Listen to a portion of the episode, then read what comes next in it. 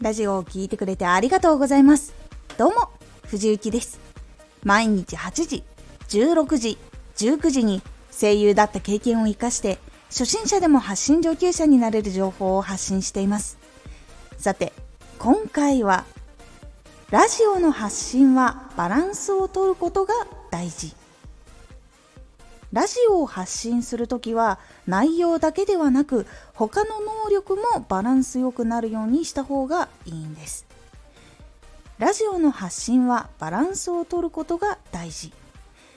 なぜかというといいラジオができたとしても見つけてもらえないかもしれないし見つけてもらえてもラジオの質が足りていないとせっかくたくさんの人が来てくれたのにフォローしてもらえなかったり他のラジオに興味を持ってもらえずにいなくなってしまうということになってしまう可能性があるからなんです。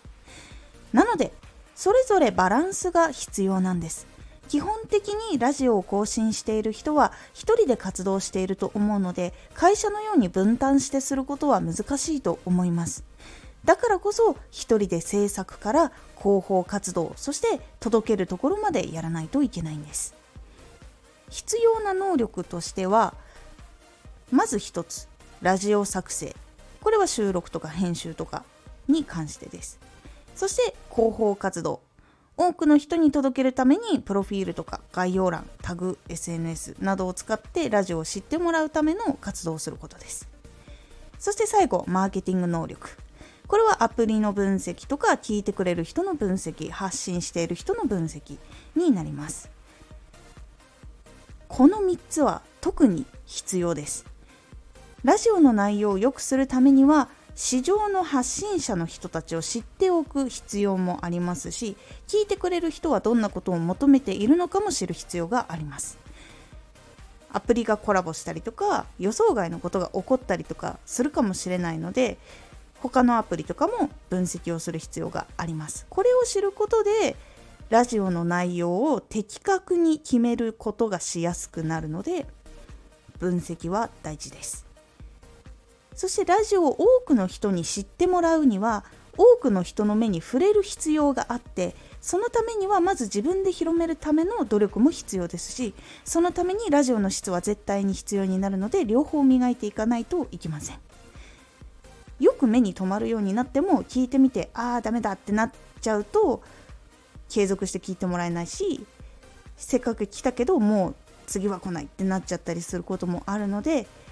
やっぱり多くの人の目に触れるけれどもちゃんとそれを聞いたらメリットがわかるとか楽しみがわかるっていう必要はやっぱりあります。質は音質などよりも先に相手が知りたい内容と届けたいという気持ちが大事でその上に編集技術とか喋る技術とか音質っていうのが載っていきます。先に技術とかから入っちゃうと何で伝えたいのかっていうことがこれがよく聞かれるからとかになってしまうことがあるのでどっちかっていうと相手が知りたい内容とか自分がどうしてこれを届けたいのかっていうのを最優先の基盤にしてその上に技術とかを乗っけていくっていう方が大事になります。そしてどれかが飛び抜けていることでもちろん急にチャンネルが成長するっていうことはありえます。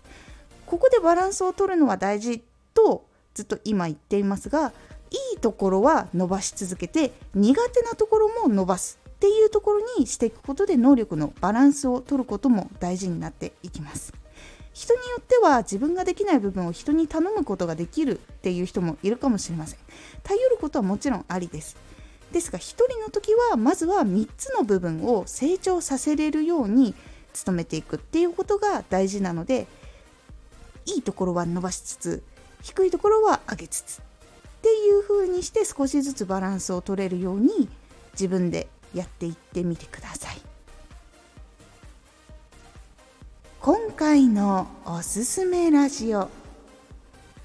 日5分で OK トーク内容を考えるトレーニング。トーク内容を考える時にニュースを見たりとか雑誌の記事を見たりとかして自分のラジオにどうつながるんだろうっていうことを考えることをするだけで考え方が変わっていくっていうお話をしております。このラジオでは毎日8時、16時、19時に声優だった経験を生かして初心者でも発信上級者になれる情報を発信していますのでフォローしてお待ちください。毎週2回火曜日と土曜日に藤雪から本気で発信するあなたに送るマッチョなプレミアムラジオを公開しています。有益な内容をしっかり発信するあなただからこそ収益化してほしい。毎週2回火曜日と土曜日ぜひお聴きください